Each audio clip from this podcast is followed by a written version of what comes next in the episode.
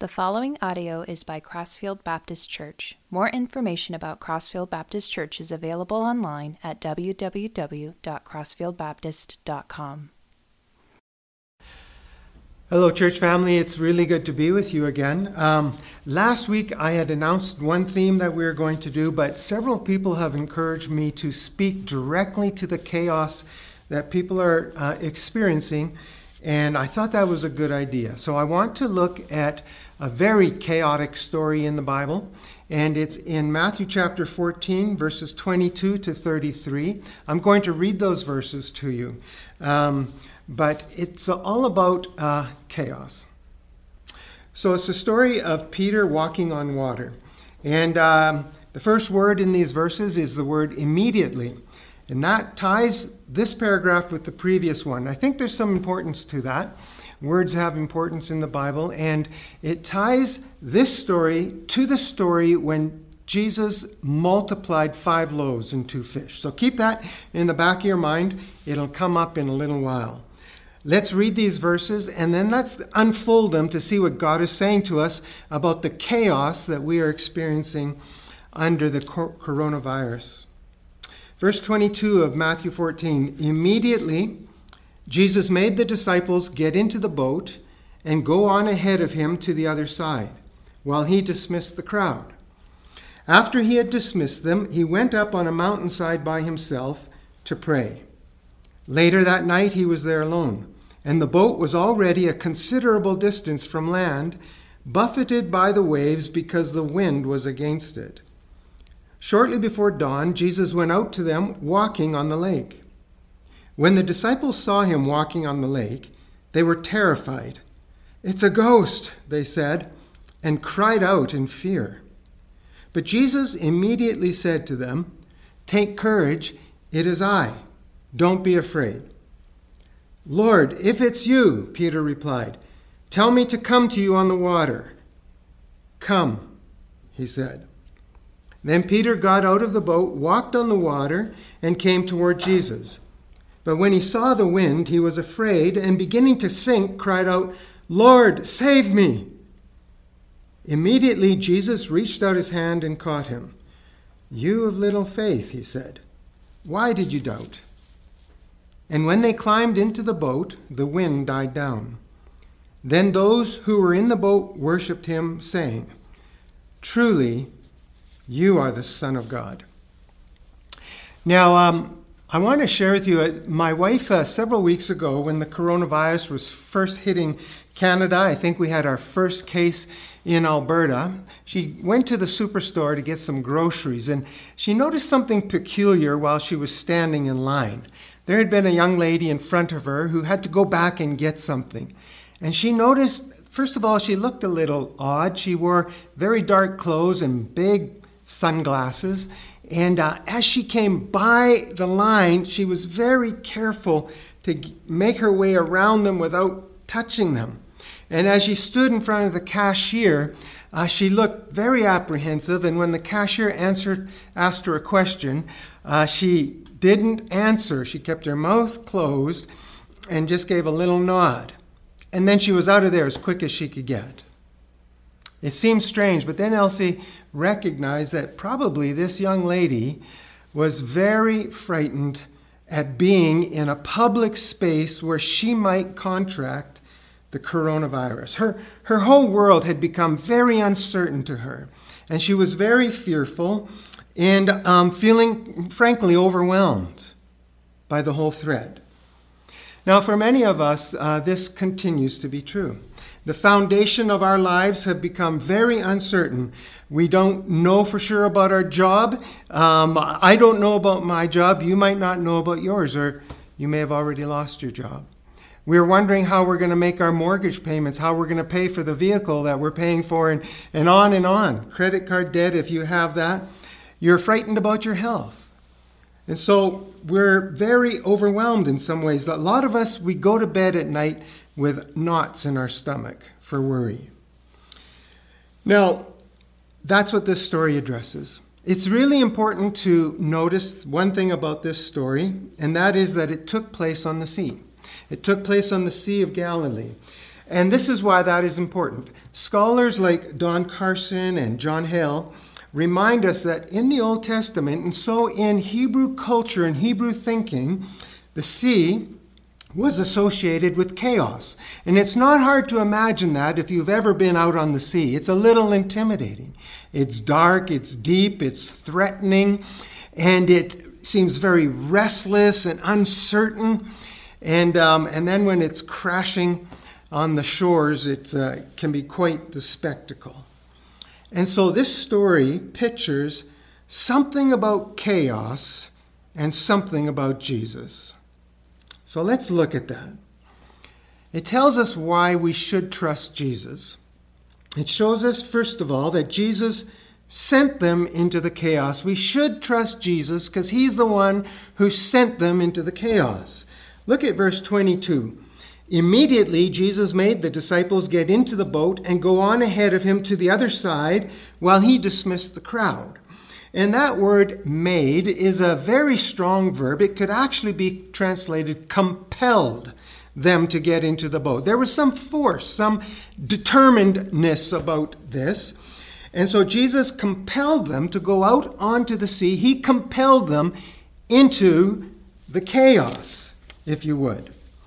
And so they were not in this chaos by some bad luck. They were not in this chaos by accident.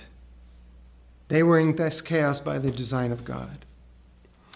Now, the Bible teaches us that all of life, including choices that we make that lead us into the chaos, including our own frailties and failures and weaknesses, all of these things are under God's governance. Even evil and chaos are designed by God. And just to show you this in maybe the most graphic way possible, if you think about the worst crime that's ever been perpetrated on earth, the brutal, torturous murder of the Son of God, you find out that it was all planned by God. This is what Peter tells the, his listeners in Acts 2:23. This man, he says, was handed over to you by God's deliberate plan and foreknowledge. And you, with the help of wicked men, put him to death by nailing him to the cross. So, do you see what he's saying? The crucifixion of Jesus was cruel, torturous, evil. It was done by wicked people through their own free choice, and yet it was all the plan of God. In other words, the chaos of our lives is not without design, it's not without purpose. And so God factors in human weakness, God factors, factors in human wickedness.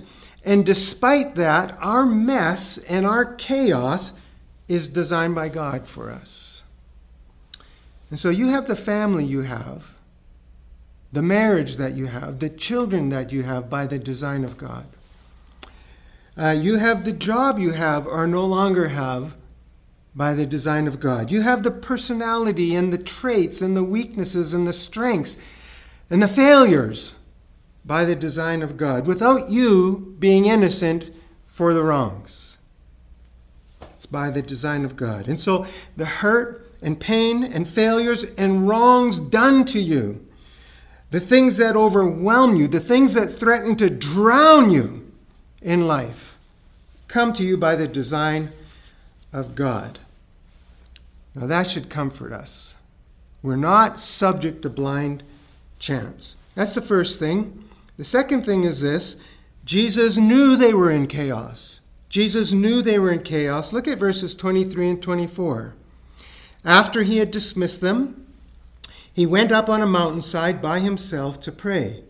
Later that night, he was there alone, and the boat was already a considerable distance from land, buffeted by the waves because the wind was against it. And so Jesus was above this chaos on a mountain, and he was praying. He was in the presence of God, but he was not unaware of them.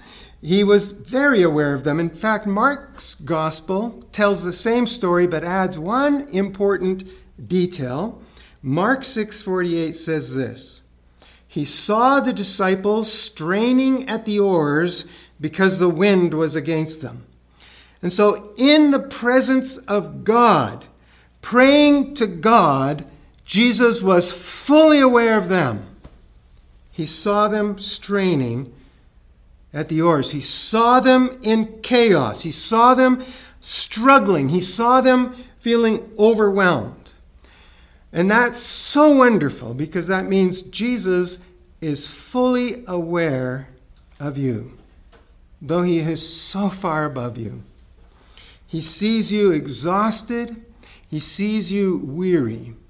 He sees you and knows the knots in your stomach. He reads the fears on your mind. He understands the shame and the guilt that overwhelms you at time and threatens to bring you down. He knows the chaos of your life.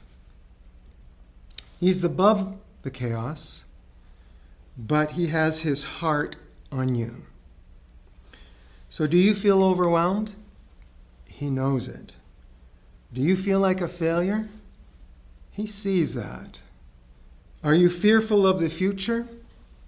He understands that. Jesus sees you overwhelmed by chaos and he cares about that.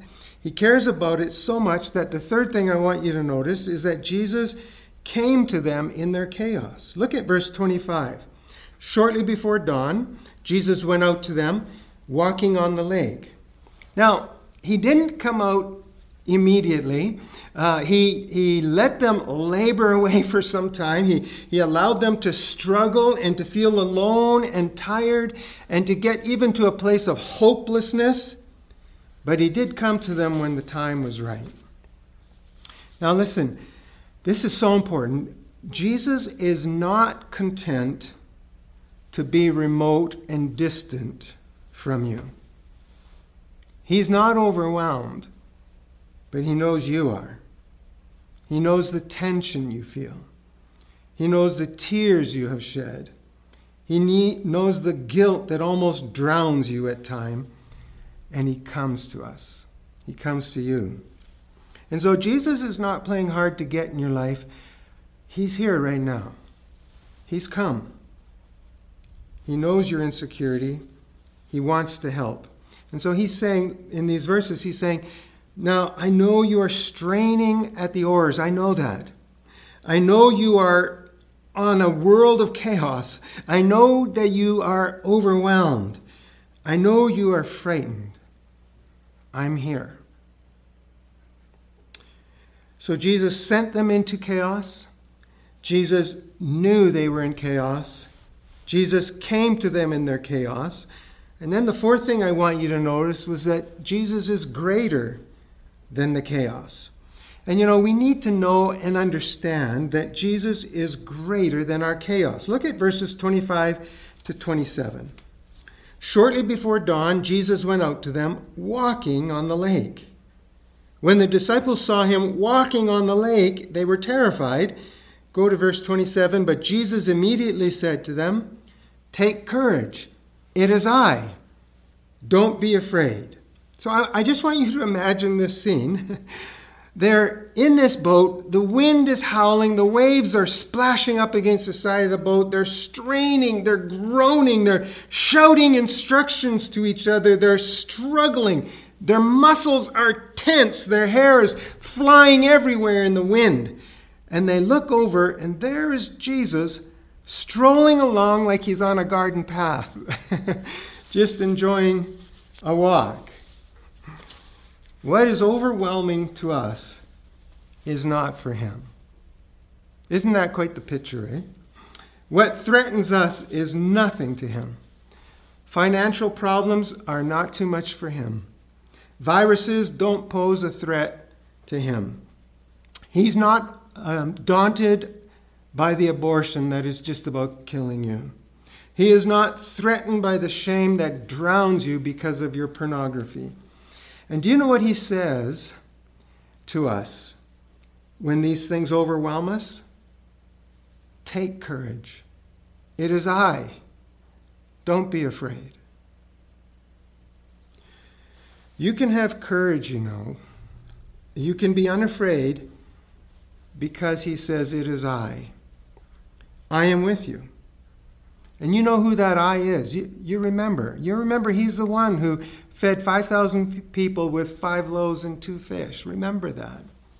He's the one that made blind people see. He, he's the one that made lame people walk. He's the one who made the, the deaf to hear. He's the one who raised the widow's son from the funeral buyer. He's the one who cast out demons. He's, he's the one who forgave sins. He's the one who gave his life as a ransom. That's the I that is with you. That's the one who says, Take courage. Don't be afraid. It is I. And he's greater than any chaos in your life. Here's the fifth thing we should notice Jesus enables us in the chaos. If we see Jesus, clearly it enables us to walk on chaos as Jesus did. Look at verses 28 and 29. Peter sees this, he hears Jesus, and he says, Lord, if it's you, tell me to come to you on the water. Come, he said. Then Peter got down out of the boat, walked on the water, and came towards Jesus. Now, that expression, if it is you, is not suggesting some doubt. It's written in a form in Greek that really could be translated, since it is you. There's no doubt about it. And Peter responds to the presence of Jesus with this bold faith. Uh, he, he saw what Jesus was doing. He was caught up in the moment and he wanted to do just what Jesus was doing walk on the chaos, walk on the water. And he knew that if Jesus enabled him, he could do it. And you know, Jesus was pleased with his audacity. like when you think about it, that request could really seem quite self entertaining. It, it, could seem quite trivial. Oh, you're walking on water, please let me walk on water. But Jesus was pleased with the audacity of his faith. He encourages it.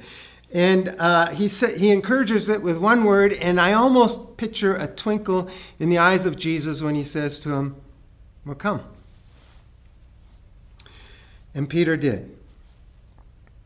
Now, we often read this story and we only notice that Peter that Jesus chides Peter for his little faith. You see this in verses 30 to 31.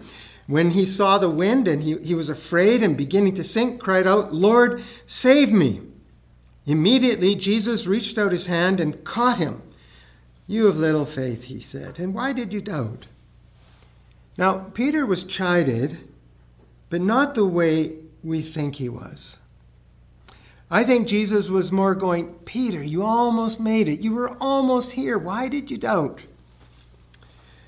After all, how many people have walked on water? Just two Peter, by faith, and Jesus, the Son of God.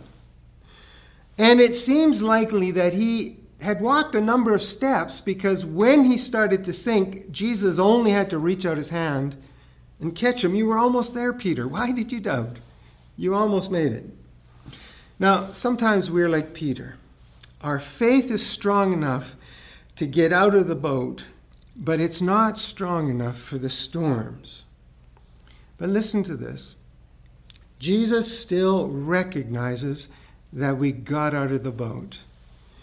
The other disciples sitting securely in the boat, they might have pointed their fingers at Peter and found fault with them. Oh, Peter, they may have said, Look at how he buckled under pressure. Look at how he caved when the going got tough. Look how weak he became. Look, look how his efforts have revealed his flaws. But they could never say they walked on water.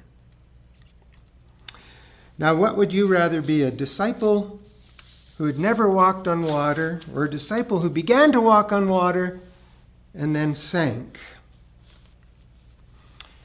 You know, this morning in my prayer time, I wrote out my prayer and I prayed this Father, I am Peter. One moment I am straining at the oars against the chaos that threatens to overwhelm me. Then I see you, and I am full of confidence to walk above the chaos of life. But suddenly I see the threat and how it is greater than me, and I am so small and so inadequate. I forget you are there. I feel overwhelmed. I lose all confidence. I am afraid and weak, and I begin to sink. I cannot rescue myself because I have no faith for the occasion. The chaos claims me. But wait. Jesus reaches out and rescues me. He rescues me from the storm even when my faith does not. Now, Jesus asked Peter, Why did you doubt? And he could ask us too, Why do you doubt? And the answer for Peter was he took his eyes off the promise and he put his eyes on the problem. He forgot the five loaves and two fish that were used to feed 5,000 people. He forgot the healing of the leper and the healing of the blind and the healing of the lame. He, he forgot that Jesus had turned water into wine. He forgot that this Jesus had come to him and was standing on water and that he had stood on water. He forgot it all he got, he got his eyes off the promise and onto the problem. But you know, Peter did one thing right, one thing that you and I should do whenever we don't have faith to conquer the chaos. He cried out, Lord, save me. I'm going under. I'm overwhelmed. I can't believe enough. Save me and Jesus will. He will overcome the threat of the COVID virus. He will overcome relational breakdowns, ultimately. He will overcome past hurts in your life. Ultimately, He will. He will overcome that abortion, that violation against your body. He'll overcome sickness and old age and pain and loneliness and death. He is going to overcome all chaos, whether you can believe it in the moment or not. He will overcome. Now, I want to conclude with one other observation, and that is this Jesus taught them through the chaos. We read in verses 32 to 33 And when they climbed into the boat, the wind died down then those who were in the boat worshipped him, saying, Truly, you are the Son of God. Now that's the high point of this whole story. What this brought them to. Jesus sends us into chaos in order to teach us who he is and who he is for us. We face chaos. Uh, he brings us through. This, I just want you to imagine this process. Sorry. The process goes like this we face chaos, He brings us through, the storm dies down, we are safe in the boat, and then we realize more deeply than ever Jesus really is the Son of God. Now, the disciples knew that before, but this time they say, Truly, truly you are. And the result is we worship Him. We are in awe of him, and we trust him, and we are glad in him. And that's the purpose of your chaos. He's going to bring us through. I'll invite you to pray with me in closing. Father, I am trying to walk on water, but I am sinking. And so I cry out, Lord, save me. I am overwhelmed. I am full of doubt. I can't believe my way out of this. Lord, save me. And when you do, I will worship you. I will recognize that you are the Son of God with me. I know that now, but I know that in the age to come, when all chaos is overcome, I will truly know it. Please save us from the chaos. Thank you for listening to audio by Crossfield Baptist Church. Feel free to make copies of this message to give to others, but please do not charge for those copies or alter the content in any way without permission. More information about Crossfield Baptist Church is available online at www.crossfieldbaptist.com.